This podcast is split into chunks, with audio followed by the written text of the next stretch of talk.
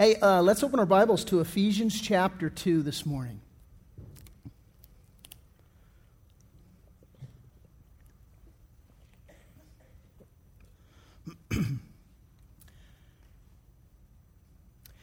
Ephesians uh, chapter 2, and, and, and, chapter 2 of Ephesians, uh, what's happening here is Paul is considering the implications of Jesus' resurrection power uh, in our life. In chapter 1, we really were focusing in on all of the blessings that we have in Christ. And, and now, what Paul's looking at is, is what does it mean practically to be in Christ? And, and we have, you know, received this resurrection power in our lives, and what are the implications of that? last week, what we saw was that Jesus' resurrection power, it delivers us from death uh, and it is then deployed through us to lead others uh, from death. Uh, Paul says uh, this, and as we, we went through last week hey, you he made alive who were dead in trespasses and sins. But, Paul says, God saved you by grace through faith. And now he, he goes on to say uh, that we are his workmanship created in Christ Jesus for good works that God prepared beforehand that we should walk in them. And, and so, what Paul says is that this is all part and parcel of being in Christ. Uh, in Christ, God delivers us and then He deploys us. He delivers us from trespasses and sins, uh, uniting us together with Jesus, and then He deploys us as His workmanship uh, to unite others together with Jesus. And in fact, five times in this chapter, Paul emphasizes this idea of togetherness.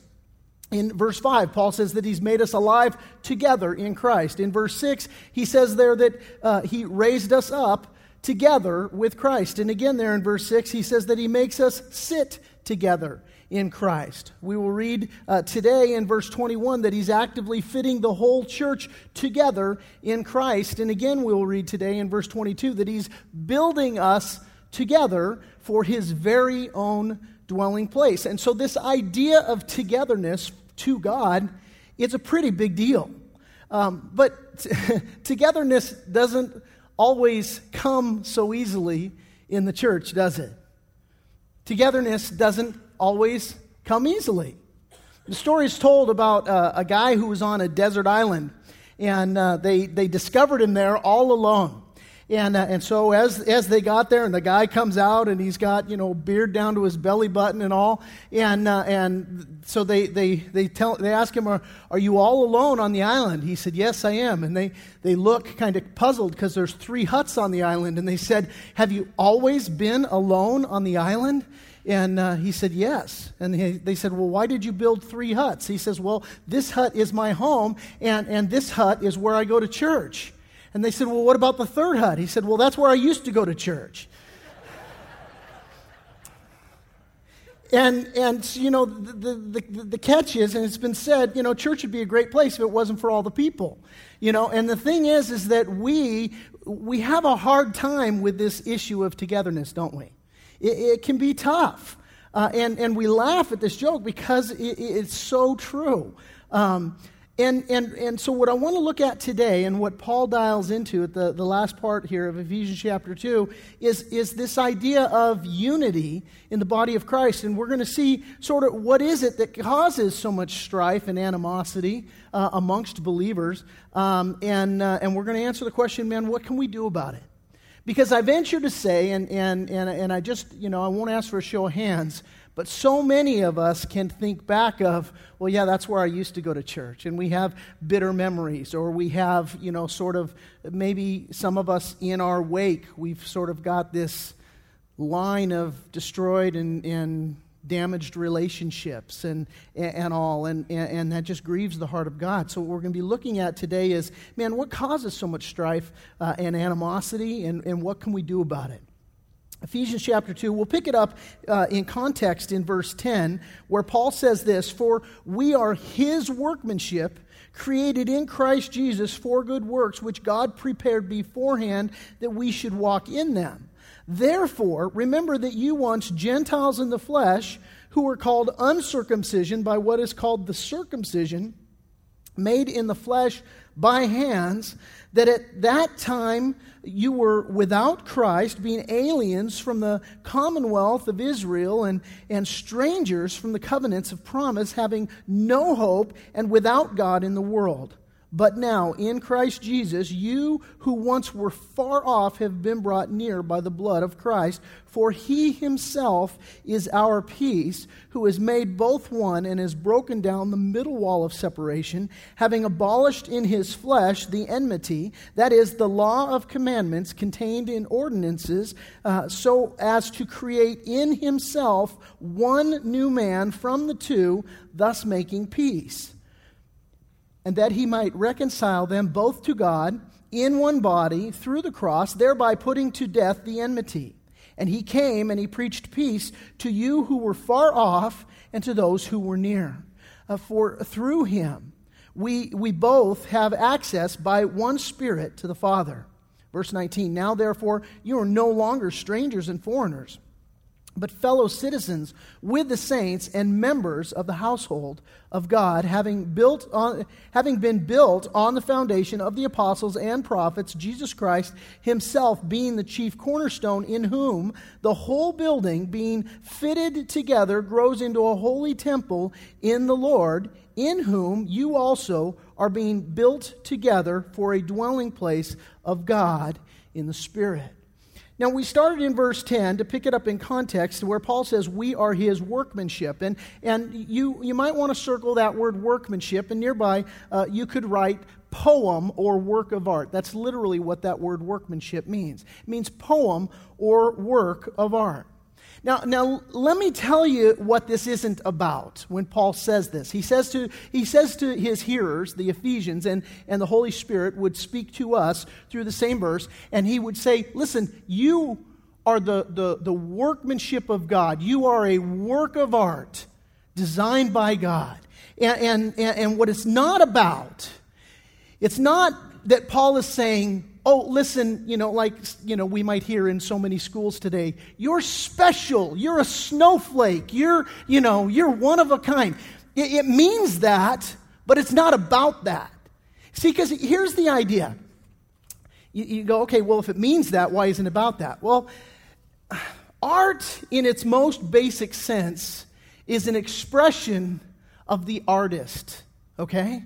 You get that? Art, in its most basic expression, it's an expression of the artist. And so when the Bible says that you're God's workmanship, yes, you're unique, yes, you're special, but it's not about that. What it's about is that you're supposed to be an expression of the artist. Okay? That's a big deal because what happens is as you live out your good works, what, what's supposed to happen well, people are supposed to see your good works and glorify your Father in heaven, right? Isn't that what Jesus said?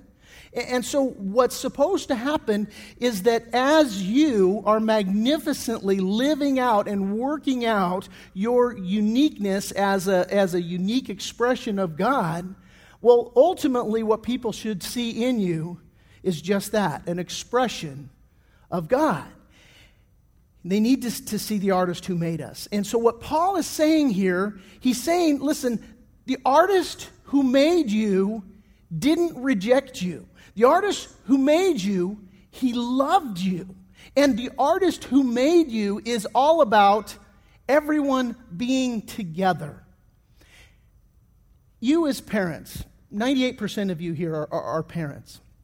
And, um, and as a parent, when it pertains to the, the things that, you know, you're one flesh, you and your spouse, okay? So, so as one flesh, you create this human life. It's the most fascinating thing. I remember when I, when I had my first child and I held Megan in my arms and I'm looking at her and, I'm, and I was tripping out on this, you are part of me and I'm looking at her and I'm seeing, you know, some of my features in her and I'm seeing some of my wife's features in her. Fortunately for her, more of my wife than me. But as I'm looking at her and I'm saying, this is an expression of, of your, your parents. This is, this there, it, it, it, it's that thing. Now, what I want, then as we started having more and more, it was, you, you, know, you have your next one and you think, I couldn't possibly love this child as much as I love my first. Well, yes, I do. And then you have the next one and all, and, and then they gang up on you and then you, you know, and everything changes. But, but you have all of your kids. And what do you want as a parent more than anything else in the world? Unity. You don't want your kids hating one another. You don't want them hating you. You want, man, can't we all just get along? You want everyone to love one another and, and to be unified. And this is, is what Paul is saying here. He's saying, look, the, the, the, the, artist who made you, he wants to express himself through you. And, and the, the starting point is, man, there needs to be a unity to it. And that's the, the, the, first point, which we'll spend a lot of time on this morning. Put it on the screen for you. Being together in Christ should bring unity not division. Bringing together in Christ should bring unity and not division. See, disunity among God's children has always been a special heartache to God when his children are, are, are divided. As a matter of fact, Jesus in John chapter 17, he, he's getting ready to go to the cross, and four times he, he prays this, this high priestly prayer. And four times in John 17, in verse 11, and in verse 21, 22, and 23, Jesus prays for unity. He prays that, that you and I would be one, even as He and the Father are one. And, and so, what, what, we, what we see and what we know is that Jesus' prayer has been answered positionally. His prayer has been answered uh, positionally. We know that the Bible says, whatever we ask in His name, that He hears us. Jesus prayed in the perfect will of the Father, so we know that His prayer was answered. And so when Jesus prayed for us to have unity, positionally, this prayer was in fact answered. Paul speaks about this in 1 Corinthians. Put this on the screen for you. He says, But he who is joined to the Lord is one spirit with him. And so, positionally, Jesus' prayer uh, there that we would be one, even as, as the, Jesus and the Father are one, this prayer has been answered. We're one in spirit with him. But practically, it's a whole different kettle of fish. See, practically, the truth is often tragically different. See, in the very same letter to the Corinthians, where Paul so strongly declared that we have this positional unity in Christ, that, the scripture I just read to you, he who's joined to the Lord is one in spirit with him. Paul wrote that to the Corinthians. But in the very same letter, he also strongly rebuked the Corinthians because they were practically experiencing disunity. Again, I'll put this on the screen for you. 1 Corinthians chapter 3, he said, And I, brethren, could not speak to you as to spiritual people, but as to carnal, as to babes in Christ, for you are not, or rather, for you are still carnal. For, for where there are envy, strife, and divisions among you, are you not carnal and behaving like mere men? For when one says, I am of Paul, and another, I am of Apollos, are you not carnal? See, the idea here is God wants you to be an expression of Him, and He wants that expression to be that all men will see us as God's children, and He'll say, and, and the, the, the witness will be, wow, look at their unity, look at their love for one another. That's, that's amazing. Jesus said, All men will know you're my disciples by the love you have one for another. Here's a question for you Do you have disunity in your life? Right now, this moment, as we're going through and we're looking at, hey, man, the, the, the, the heart of God is that his children should be unified. Are the people that you're estranged from? Are there people that you're separated from? Is there fractured relationships in your path? See, and, and, and the idea here, that's in general and in particular, man, God just wants his kids, his children, those that, those that are, are professing faith in Him. And He wants us not to have any sort of schism or division. He doesn't want any sort of division amongst us. And so the question is man, do I have, practically speaking, envy, strife, and division with someone else? Here in Ephesians chapter 2, in verses 11 through 13, what, what Paul begins to articulate is one of the greatest conflicts in the Bible. What he's talking about is this huge division that happened between the Jews and the Gentiles. And, and, and just a little history there. What happens in, in Genesis 12, as you read through it, what happens is God shows up and he, and he calls a guy named Abram out of Ur of the Chaldees. And, and so as he calls him out of this area, which is it's modern Iraq, basically, and as he calls him out of this area, he told him, Hey, go to a land that I'm going to show you. And so Abram went. He followed God. He obeyed God. And, and so along the way, we have God interacting with Abram on this journey of faith. And so now, you know, he's, he's going, he's following God, God's interacting with him, and repeatedly, what happens is, is that God's promising to Abram that, that he's going to bless him, that he's going to have, he's going to give him a multitude of descendants, and so, and so on. Um, and, and a new, an innumerable number of descendants is what God is promising uh, Abram. But Abram, he, you know, he's hearing these promises of God, and, and, and he continues to hear them, but he's becoming dismayed because he had no children. And so logically, he, he's, he's having this conflict within him because God is telling him and promising him, hey, I'm going to do this in your life. And he's looking at his life and he's saying, hey, look, I got no, I've got no child, so how can I have an innumerable number of descendants? That's a, there's a whole other message in that, which has to do, when we could take a walk with and spend the rest of the morning talking about what happens when God tells us something that, that we don't see uh, in the physical physical, right? And, and that's, that's a huge that, that's where the rubber meets the road in our life when it comes to following the Lord by faith. Because the, the, Bible says that whatever's not of faith is sin. So we have to live this life of faith, worshiping a God who, who is not physical, who we can't touch, uh, you know, per se. But, but we, have to, we have to follow him by faith. And so what happens is oftentimes we have these crises of belief, and, and it comes down to am I going to trust the Lord? Or am I going to trust what I can see? Am I going to trust what I can engineer? Or am I going to trust what I can do? And so what happens is, is Abram is having this battle within himself. Now, the Bible calls him the father of faith, which is encouraging for us because you'd see him doing some stupid things. Case in point. What happens in Genesis chapter 15, God promised him a son, but Abram becomes uh, in, impatient. And so, you know, Genesis 15, then Genesis 16, he's having this conversation with his wife, and his wife basically says to him, Look, I'm an old woman. Uh, so, look, if you want a son, why don't you take my handmaid, uh, Hagar, and you can have sex with her, and, uh, and then, you know, she'll give you a son. Uh, and, uh, and there you go. Now you can, you can fulfill the promises that God has given to you. Do you see the folly in that? Well, Abram didn't. Him being a guy, he's like, sex with her? Sure. Okay. And so, you know, sounds like a good deal, and I'll do this. And so what happens is, is he conceives a child with Hagar. Ishmael is now born. And so God shows up, and uh, he says, Look, wrong.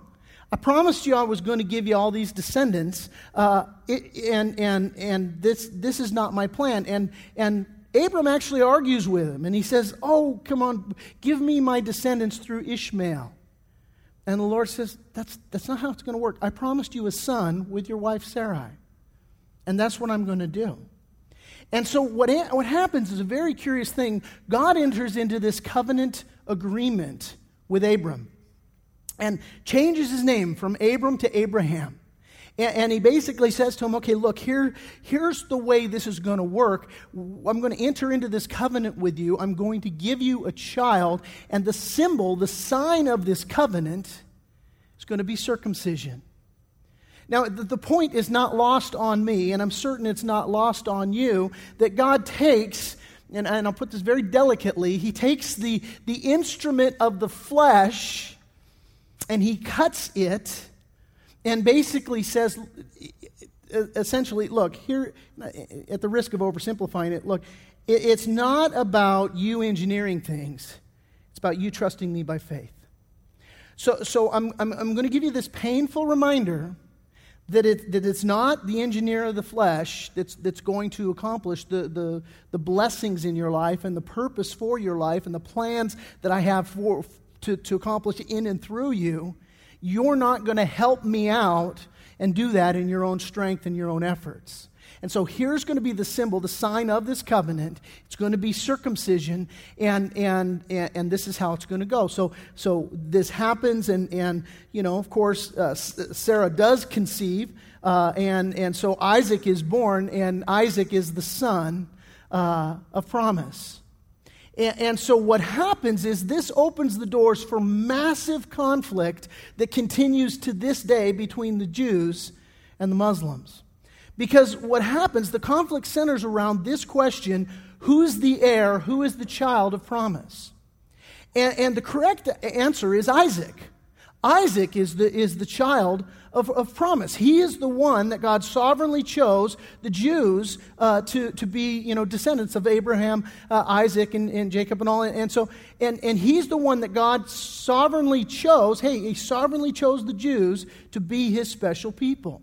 In fact, God spoke through, through the prophet Amos, and he said, You only have I chosen of all the families of the earth. Now, here's why he did this, and we're going somewhere with this, so stay with me. Why he did this, and this is very important, God chose the Jews to receive his special blessings so that they would be a channel of his blessings to others. Okay? And so he says, You're my special people, and I want to set you apart. And, and, he said this in Genesis chapter 12. He says, I will bless those who bless you, I will curse him who curses you, and in you all the families of the earth shall be blessed. That was God's intention. I'm going to set you apart and I'm going to bless you, and, and it's for the express purpose of blessing everyone in the earth through how I work in your life. Okay? That's important. Remember that. So, what happened is now Israel's supposed to be this vessel through which the knowledge of God would spread to the entire world. But what happened, well, they've got these laws and they've got these customs. And again, they're supposed to serve as tools for witness. That, that the whole Gentile world is supposed to look on and say, there's something different about you. And there's something very, very pure and holy and set apart and righteous about you. This is, this is this idea. This is what it's supposed to be. But instead, what that separation became, it became a source of pride for the Jews. It became a source of, you know, this is us and this is you. You know, Brian Regan. Do you see it? Me, you. Do you see the difference? Me, you. You know? And so this is what it became with them that there was this, hey, this is me, this is you kind of thing. Rather than, hey, I'm here to serve as an, as an, as an example of God, as a, as, a, as a light to the world, and I'm here to, to, to show you and lead you to God. Now it became this uh, the haves and the haves not. This is, I'm the elite and, and you're scum, basically. That's exactly what happened. And we see it, we see it reflected throughout history. We see it reflected over and over again in the Bible, where there's this separation and this hostility and this division. Um, the, the hostility between Jew and Gentile was so great that, that if a Jewish person saw a Gentile woman travailing in childbirth and she needed help and assistance, they considered it sinful for them to help that woman in any way, shape, or form because then they would be participating in bringing another Gentile into the world. They were so warped and twisted, they thought, because they were God's chosen people, that the Gentiles were subhuman. And as a matter of fact, they believed that Gentiles were created precisely and particularly to fuel the fires of hell. That's why they thought, hey, God created these people so that hell would burn hot. So, you know, as kindling, basically. That's, that's the way they thought of the Gentiles. Completely the opposite of what God wanted to do. Hey, I'm going to bless you, but I'm going to bless you because I want, I want everybody to be saved through you. And so, you know, again, over and over again, these, these horrible things. There, there's a, a, rabbinic writer who, who writes a story about a Gentile woman. Who, it, it, it worked out. I mean, she saw the Jews, she, God's intent and purpose was that they would see God through their, their holy, separated lives. And she saw this and she went to the rabbi and she said, I see that you have this, this holy, separated life with God, and I want that. That's what God wanted all along. So she comes to the rabbi, she says that, and she basically says, I want to come near to God. And the rabbi says to her, You can't come near to God, and he slams the door in her face. A couple of other, examples. We have, if you were with us uh, a couple of years ago, we went through the book of Jonah. Jonah, man of God, prophet of God, God calls him to go to Nineveh. And he says, I, I, want you to go to Nineveh. I want you to go preach to the people of Nineveh. And, um, and he refuses to go. He, he, he, gets on a boat going the opposite direction. And, uh, and God has to basically force him to go. And finally, when he does go, um, he's so angry, he doesn't, he doesn't work to prepare his best message. He basically says, uh, Look, you know, there's, you got this period of time, and then you're all smoke, you're all dead. That was, that was his message. And they repented. And what happened? Jonah got mad. He got mad that they repented. He got mad that God would show them grace and forgiveness and favor. He, he, he completely missed it. One more example. This, this, this attitude of, hey, you know, this is me and this is you, had become so ingrained, even when we get into the New Testament in Acts chapter 10 with Peter he still is dealing with the same attitude. So much so, when, when you read there in Acts chapter 10, there's, there's, there's this Gentile. His name's Cornelius, and, and, and he's a centurion, which means he's a leader of a, of a, of a hundred men. And, and he's part of the Italian regiment. And this is a man who is seeking after God. He wants to know God. And so, God, through his Holy Spirit, he's sending him to Peter his, his chosen vessel to bring this man the gospel and to lead him to Christ. And what ha- God has to do, I mean, remember, Peter spent three and a half years with Jesus. And we're going to look at next week when we get into chapter 3 this great mystery. And the great mystery that was this big eye opening thing for the New Testament church was that God loved the Gentile equally as he loved the Jew. This blew their minds because there was such hatred and such division and such animosity. And so, what God had to do, even though Peter had been with the Lord for three and a half years, he still had to give him a dream where he, he saw all these unclean animals being let down on a sheet, and, and the Lord would say to Peter in the dream, Arise, kill, and eat. And Peter would argue with him, and this would happen several times because Peter, thick headed, would not get the message, and God wanted to drive it home. Look, because God's answer to his argument every time was, Look, don't you call unclean that which I have made clean. Well, then what happens is this guy comes to him, this, this Gentile, and now Peter's been prepped. And that's what God had to do. He had to prepare Peter and say, Look, a Gentile's going to come to you, and I don't want you to be divided. I want you to, in unity, I want you to reach out to this guy. I want you to minister to this guy. I want you to lovingly try and reach this guy. See, because Israel never fulfilled their calling because they chose to condemn the Gentiles rather than love and witness to them. And here's the question here's the application Is that me? Is that you? Is there a part of you that, that just is so caught up in your religious superiority that you're spending time judging those people who you deem to be outside and unworthy of the love of God. And see, is there a callousness? Is there a hardness to our heart? This is what needs to happen here. And what, what, what Paul is doing in Ephesians chapter 2 is he's basically saying, look, there's Jew, there's Gentile, and, and that's about the biggest division that we could ever possibly address. And even in that, God's desire is that there would be unity and that we would come together in Christ. Look, there's a lot of issues right now that are dividing this world. And we live in very contentious times, don't, do we not? Very contentious times. And what I'm seeing as a pastor, I'm seeing churches, when we ought to be uniting more than ever before, we're dividing more than ever before. I'm seeing Christians fight against other Christians, churches fighting against other churches, and, and we're, we're, you know, we're majoring in the minors. And we're causing these stupid things to divide us. I, just, I had a, a, a friend on Facebook this last week. He's a pastor. Um, if I told you his name, you'd know it.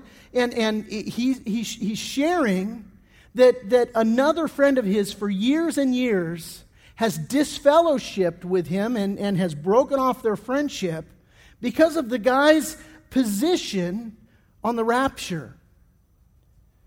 Uh, you know, my, the, my friend, he happens to be pre tribulation uh, position. He thinks that, you know, before the tribulation period, that God's going to rapture the church, you know, out and, and, all. Well, this, this other guy, a guy he's known for years, he doesn't hold to that eschatology. He believes in a, in a different end times, you know, scenario. And, and the fact is, hey, this is a minor issue.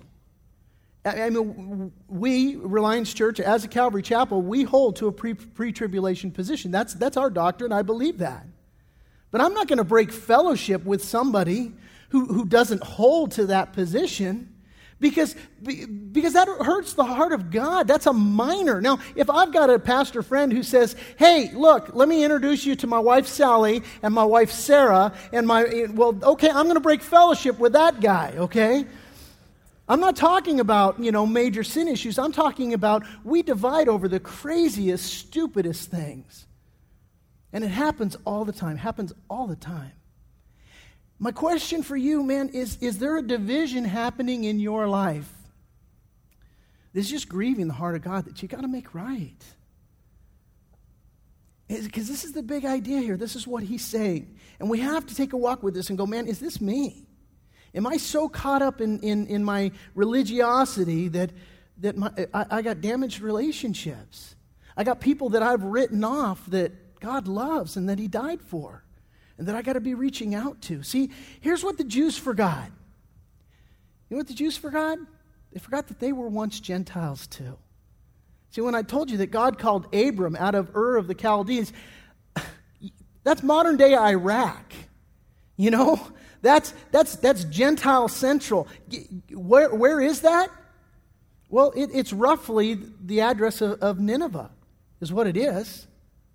And so, what had happened, you come full circle, and now you've got Jonah, a, a, Jewish prophet of God, who refuses to go to Nineveh, the very place where God called Abraham, the father of faith. It's crazy. So Paul says, in effect, listen, you were once Gentiles in the flesh, and ironically, you've been divided by the Jews. This is what he talks about when he says, hey, uh, remember that you, once Gentiles in the flesh, who are called uncircumcision by what is called the circumcision made in flesh by hands. This is sort of, it's sort of a play on words. It's, it's sort of what Paul is doing is he's saying, look, you've got this group who calls themselves the circumcision, and let's just take a walk with that. What is that? It's a very symbol of their sinfulness and of their taking stuff into their own hands, right? And so they take pride in this thing that God said, hey, look, this is the symbol of the covenant, circumcision. They conveniently forget why the circumcision was there because Abram operated in the flesh and not in the spirit. But now they're going to take pride in this thing. Hey, we're the circumcision. We're right with God. And, and so, you know, they call you the uncircumcision, which is what we tend to do, by the way, when we vilify a different segment or a different group. We, we, we pick a name for them. We, we, we give them a nickname, and it's usually a derogatory kind of name. Sociologists talk about this that we have a tendency to give nicknames to people we love and nicknames to people we hate. And usually, the people we dislike, we give them some sort of a derogatory nickname. I know the Holy Spirit right now is just kind of convicting some of us there. We're like, busted. And, and, and so, what Paul is saying look, you were once Gentiles in the flesh. Ironically, you were de- derided by the Jews who were themselves once Gentiles.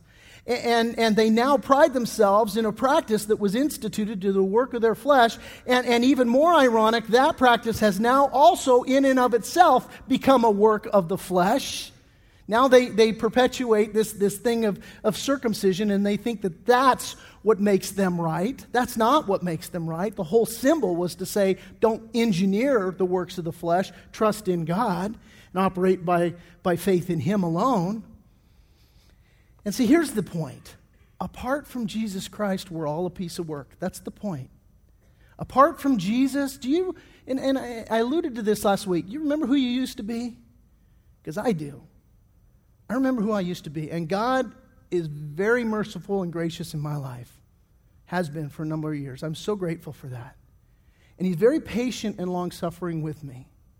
And I'm, I'm so glad that I'm not the guy that I once was And I'm even, I'm even more glad that, I, that I'm, not the guy, I'm not going to be the guy that I am today, that God is being faithful with me and that He's making me day by day a new creation in Christ. And the same loving patience that God has shown to me, well, hey, listen, He's called us to show that loving patience with others. And so maybe you're divided from somebody today, and the Lord would say to you, it's time for you to exercise maybe the same degree of patience that I've exercised with you. There's a thought. Time maybe for you to be as loving towards them as, hey, listen, I've been loving towards you. You remember, Jesus told a parable about a guy who, you know, he, he owed this ocean of debt to this king. And the king was going to have him thrown in prison, and he begged him and he begged him, please, please, you know, give me time to repay. And he owed so much money, it's like our national debt. There, you ain't repaying it. it ain't, you can't get there from here. It's not going to happen. And the king had mercy on him and he forgave him his entire debt. And you, you know the story. He promptly went out, ran into a guy who owed him the equivalent of a few hundred bucks, and he had him thrown in prison. So that guy pleaded with him just like he had pleaded with the king, but he wouldn't hear it. It's like having tossed in prison. His servants found out, they freaked out. They went to the king. They go, You know what this scumbag just did? You forgave him all of that money, and then he went out and he had this guy thrown in prison. And the king hauled that guy's sorry butt right back in before him, and he's like, Okay, so that's how it's going to be? Well, let me toss you in prison. And I'm not going to let you out until you pay the last penny.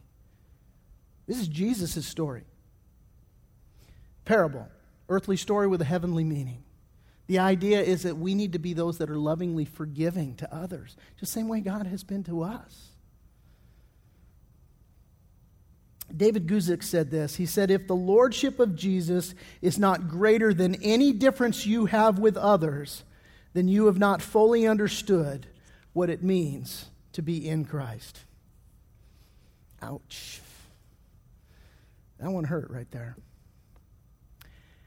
So, again, if, if right now, today, you're divided from another Christian and there's something that you can do about it, and, and, and I need to be I need to qualify that because sometimes, you know, we're divided for, for good reason.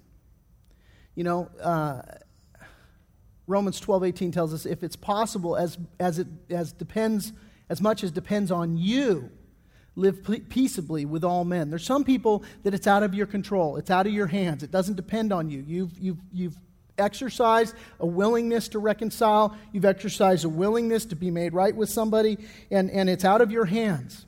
Or, or perhaps, you know, there's a situation where I can't reconcile with that guy because he's in sin. And this is a biblical situation where I've gone to him and I've tried to correct him, and he's going in this direction, and there's nothing that I can do to turn him from that direction, and I have to break fellowship with him biblically. We're at the place where, where I can't go with you there. I got to turn you over to Satan, which sounds very harsh, but it's actually very loving. Because the heart behind that is to say, listen, there ain't no teacher like the burnt finger, and so you go get burnt, and I'll be here to love you when you realize that you made a mistake. And for some, some of our relationships are fractured because that's the dynamic, and that's okay. That's just, you got to pray for that person, and you got to be like that, that father watching down the road for his prodigal son, looking for them to, the slightest hint of them to return so you can run to them and to make that relationship right. But for some of us, that division, man, there's something that we can do about it. And that's where Paul says, man, if, if it's possible, as much as it depends on you, you need to live peaceably with all mankind.